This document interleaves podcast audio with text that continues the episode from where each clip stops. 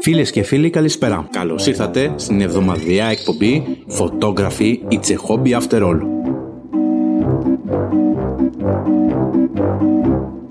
Την εκπομπή που σας μαθαίνει τη φωτογραφία αλλιώς.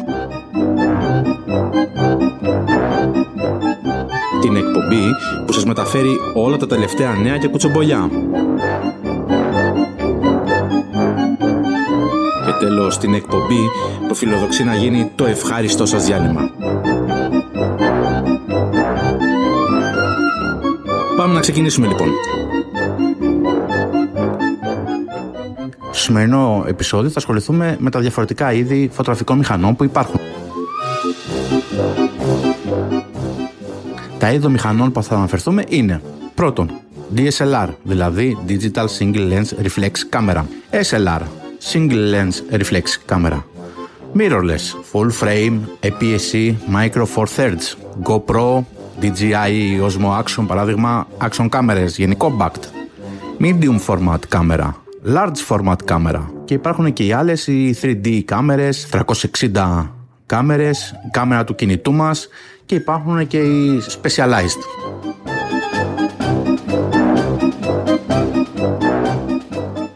Οπότε θέλω μια κάμερα το 2022 ήταν το θέμα της προηγούμενης μας εβδομάδας. Σίγουρα δεν χρειάζεται φωτογραφική μηχανή άμα είσαι ευχαριστημένος και με την κάμερα του κινητού σου. Αλλά άμα θέλεις να πάρεις μια κάμερα, τι είδος κάμερα θα πάρεις; Αυτό είναι το απόψινό μας θέμα. Α ξεκινήσουμε λοιπόν να αναφερθούμε σε DSLR ή αλλιώς Digital Single Lens Reflex Camera. Για να αναλύσουμε καλύτερα τον όρο, πρέπει να πάμε στην παλιά εποχή, τότε που ακόμα χρησιμοποιούσαμε film στις μηχανές. Οι SLR λοιπόν κάμερες, εκεί την περίοδο που χρησιμοποιούνταν από τους ε, επαγγελματίες φωτογράφους, ήταν ευρέως διαδεδομένες και να σας πω την αλήθεια πρέπει να ήταν και η μόνη επιλογή την οποία είχαν. Τι είναι SLR κάμερα, είναι αυτές που χρησιμοποιούν καθρέφτη, πρίσμα, κλωστές, μαγικά και ελαστικά, τρικ, όπως και το κάνουμε, έτσι μέσα από το σκόπευτρο να δούμε πραγματικά από μέσα του φακού το θέμα μας και να το φωτογραφίσουμε. Αν τώρα λοιπόν βγάλουμε το φιλμ από πίσω από τη φωτογραφική μηχανή και βάλουμε ένα σένσορα, αυτομάτως γίνεται DSLR, Digital Single Lens Reflex Camera. Οπότε οι DSLR είναι οι μηχανές που χρησιμοποιούνται από επαγγελματίες αυτή την περίοδο.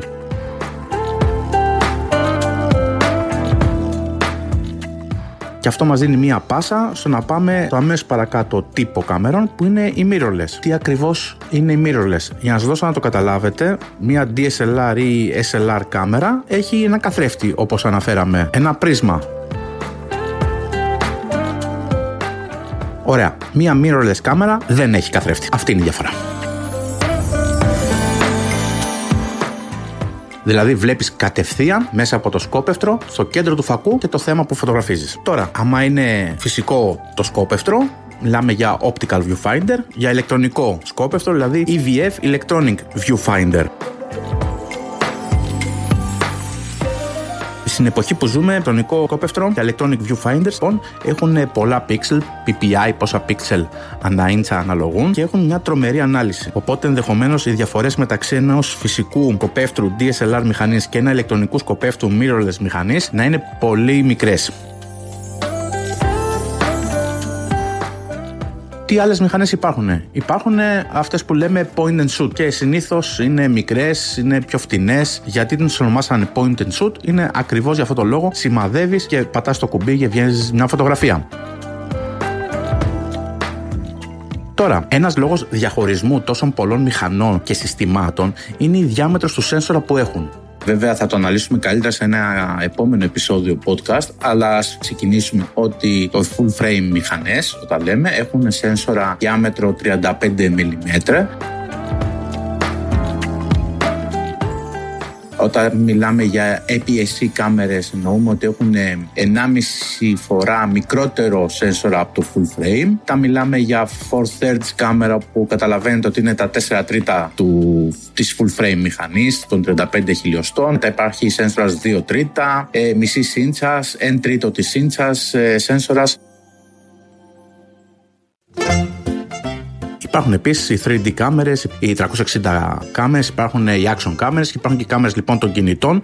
Όπου το 1993, όταν πρωτοβγήκανε τα κινητά στην Ελλάδα, δύο λειτουργίες απλώς. Μία ήταν για να παίρνεις τηλέφωνο ένας τον άλλον και να μιλάς, και η άλλη ήταν για να στέλνεις μηνύματα. Και συγκεκριμένα για να στέλνεις μηνύματα χρησιμοποιούσες κουμπάκια από το 1 μέχρι το 9 και ανάλογα πώ φορές τα πατούσες, έβγαινε και το αντίστοιχο γράμμα για να συμπληρώσεις το κείμενο που ήθελες. Οπότε φανταστείτε γιατί εποχές μιλάμε. Πλέον οι φωτογραφικές μηχανές των κινητών είναι πάρα πολύ καλές, πάρα πολύ καλή ανάλυση. Παρ' όλα αυτά, το μόνο τους ελάττωμα είναι ότι έχουν πολύ μικρό σένσορα. Γι' αυτό δεν βγαίνουν τόσο καλή ποιότητα φωτογραφίες σε σχέση με μια mirrorless, σε σχέση με μια DSLR λοιπόν ή σε μια σχέση με medium format κτλ. Οπότε, για να κάνουμε μια σύνοψη. Όσο μεγαλύτερος ο σένσορας της φωτογραφικής μηχανής, τόσο μεγαλύτερη και καλύτερη είναι η κάμερα, τόσο πιο ακριβή είναι, τόσο πιο high-end μηχανή είναι. Σε αντίθετη περίπτωση, όσο πιο μικρός είναι ο σένσορας, τόσο πιο μικρή είναι η κάμερα, τόσο πιο φτηνή είναι η κάμερα. Αλλά θέλω να σημειώσετε κάτι και θα το έχετε καλά στο μυαλό σας. Καλύτερη κάμερα του κόσμου να αγοράσουμε, την πιο ακριβή, την πιο high-end, με τα περισσότερα χαρακτηριστικά. Κανείς δεν μας εγγυάται ότι θα βγάλουμε την καλύτερη φωτογραφία του κόσμου. Μπορείς να πάρεις μια πάρα πολύ καλή κάμερα, πάρα πολύ ακριβή κάμερα, πάρα πολύ high-end κάμερα και να βγάλεις μια άθλια φωτογραφία. Επίσης, όχι βέβαια άμα πάρεις και μια άθλια κάμερα, αλλά να πάρεις μια normal κάμερα, μια average λοιπόν κάμερα, άμα ξέρεις πώς θα βγάλεις μια φωτογραφία, σίγουρα θα βγάλεις μια εξίσου πάρα πολύ καλή φωτογραφία. Οπότε μια φτηνή φωτογραφική μηχανή δεν σημαίνει ότι θα βγάλεις μια άθλια φωτογραφία. Πάμε λοιπόν τώρα να ακούσουμε τα νέα της εβδομάδας. Η Skylum, η εταιρεία που φτιάχνει το εκπληκτικό πρόγραμμα Luminar για επεξεργασία φωτογραφίας, παρότι έχει την έδρα την Ουκρανία όπου γίνεται πόλεμος, έβγαλε καινούριο update στο λογισμικό της. Συγκεκριμένα ενημέρωσε το Luminar Neo στην έκδοση 1.05, η οποία επικεντρώνεται κυρίως στα presets. Όμως μας δίνει τις εξής δυνατότητες. Μετάβαση στην καρτέλα presets από την επάνω γραμμή του μενού, δυνατότητα προβολής των αλλαγών ενός preset κατά την εφαρμογή του, δυνατότητα αποθήκευσης των αλλαγών συμπεριλαμβανομένων όλων των εργαλείων που έχουμε φτιάξει, των layers που μπορεί να έχουμε κτλ. ως προσαρμοσμένα, δυνατότητα για undo, redo, προβολή των presets χρησιμοποιώντας συντόμευση T ή επιλέγοντας προβολή presets από το μενού. Μπορείτε επίσης να στείλετε εικόνες υψηλής ανάλυσης μέσω της δυνατότητα των iMessages της εφαρμογής της Apple. Και όπως πάντα, για να είστε σίγουροι ότι η εφαρμογή σας είναι ενημερωμένη, κοιτάξτε στην επάνω γραμμή του μενού και επιλέξτε έλεγχος για ενημερώσεις όσο αφορά στο macOS σύστημα ή για Windows. Κάντε κλικ στο Luminar Neo στην επάνω αριστερή γωνία και επιλέξτε βοήθεια έλεγχος για ενημερώσεις στην περιγραφή του podcast θα σας έχω link και για το άρθρο αλλά και για να δείτε τη σελίδα της ε, Skylum στο ίντερνετ. Καιρό είχαμε να αναφερθούμε στη μηχανή Z9. Είναι η μηχανή της Nikon η οποία πρόσφατα τέλη του προηγούμενου μήνα κατά 20 είχε βγάλει το τελευταίο firmware update το οποίο εκτόξευσε πραγματικά τη μηχανή αποτέλεσε αντικείμενο συζήτησης για πολύ καιρό και πολλοί YouTubers κάνανε εκτενείς αναφορές στα βίντεο τους όσον αφορά το τελευταίο firmware update. Η επιτυχία της Nikon έχει ξεπεράσει τις προσδοκίες της και σε ορισμένες χώρες οι υποψήφοι αγοραστές χρειάζεται να περιμένουν ως τις αρχές του 23 για να πάρουν τη μηχανή. Οι αλλαγές που διατίθενται για download, είπαμε τις 20 του μήνα, είναι σημαντικές και κυριολεκτικά μεταμορφώνουν τη Z9. Η μηχανή μπορεί να κάνει λήψεις 12-bit RAW βίντεο, που επίσης μπορεί να ανεβάσει το frame rate στα 8K στα 60p και να προσθέσει αναπαστικέ δυνατότητες για τους βιντεολήπτες. Παραπέρα, εντοπίζουμε αναβαθμίσεις όπως η ένδειξη με την κόκκινη τελεία αριστερά στην οθόνη κατά τη διάρκεια της βιντεοσκόπησης, νέες ενδείξεις βίντεο info, αρχείο μεγέθους, frame rate, code, bit rate, HDMI mode και τα σχετικά. Επίσης, έχουν προσθεθεί νέα χαρακτηριστικά, όπως είναι το Fine ISO Control, με διαβαθμίσεις ένα έκτο του EVF. Είναι πιο γρήγορο το autofocus, που διευκολύνει το χρήστη στο αν θέσει διαφορετικές ταχύτητες ISO σε ξεχωριστά χειριστήρια. Slow shutter video με ρυθμό λιγότερο του 1 FPS για πολύ σκοτεινές σκηνές ή motion blur. Αποθήκευση μέρους του βίντεο ως λήψης ακολουθίας JPEG τεχνικοί της Nikon μας διαβεβαιώνουν ότι έχουν βελτιώσει την απόκριση autofocus καθώς και την αναγνώριση προσώπων και αντικειμένων σε χαμηλό περιβάλλοντα φωτισμό. Οπότε, όπως καταλαβαίνετε, το autofocus θα είναι εξελιγμένο και πολύ πιο γρήγορο και πολύ πιο fast και accurate με το προηγούμενο version της ίδιας μηχανής. Η Pixar έχει βγάλει browser με 19 δωρεάν εργαλεία τα οποία βοηθάνε όλους όσους δεν θέλουν να επενδύσουν σε κάποιο επαγγελματικό πρόγραμμα επεξεργασίας φωτογραφιών, αλλά θέλουν μέσω web browser να κάνουν πιο εύκολη τη δουλειά τους. Ονομάζεται Quick Tools και η εταιρεία έχει μαζέψει τα πιο ευρέως διαδεδομένα και πιο πολύ χρησιμοποιημένα προγράμματα που θα βοηθήσουν τον οποιοδήποτε.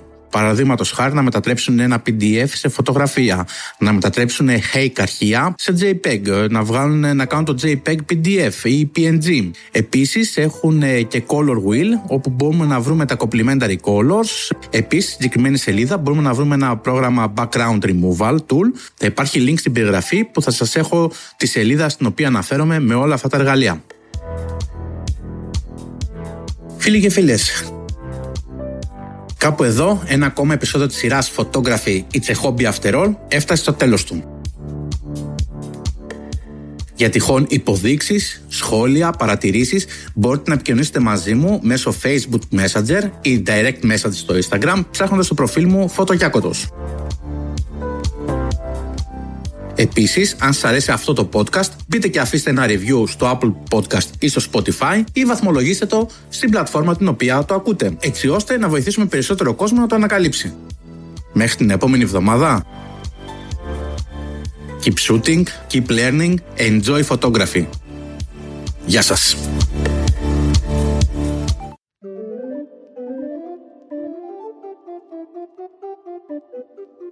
Κλείνοντας την ε, σημερινή μας εκπομπή, θα ήθελα να αναφερθούμε σε δύο εταιρείες που βοηθούν την παραγωγή αυτών των podcast. Η μία είναι η Buzzsprout. Αν θέλεις να ξεκινήσεις podcast, δεν υπάρχει πιο εύκολος τρόπος από το Buzzsprout. Δημιουργείς ένα κωδικό και αυτό που κάνεις μόνο είναι να ανεβάζεις τα αρχεία ήχου. Υπάρχει συγκεκριμένο πρόγραμμα για να σου καλυτερεύει την ποιότητα ήχου και κατευθείαν το συγκεκριμένο podcast ανεβαίνει σε όλες τις γνωστές πλατφόρμες. Εγώ προσωπικά χρησιμοποιώ το Buzzsprout και είμαι πολύ περήφανος γι' αυτό και είναι το πιο εύκολος τρόπος για να ξεκινήσεις και το δικό σου podcast. Επίσης, κλείνοντας, θα ήθελα να σας αναφέρω για το Fiverr. Είναι μια πλατφόρμα όπου διάφοροι επαγγελματίες παρουσιάζουν τη δουλειά τους. Είτε λέγεται εγγραφή blog, είτε λέγεται ε, να φτιάξουν κάποιο συγκεκριμένο logo για την επιχείρησή σου, να σου φτιάξουν μουσική, μικρά βίντεο, οτιδήποτε μπορείς να ζητήσεις, μπορείς να τους βρεις. Είναι μια ελεύθερη αγορά. Καλό είναι να πάτε να δείτε. Θα σας έχω link στην περιγραφή γιατί πολλά πράγματα είναι που δεν γνωρίζουμε και μπορούμε να βρούμε βοήθεια από αυτούς τους ανθρώπους.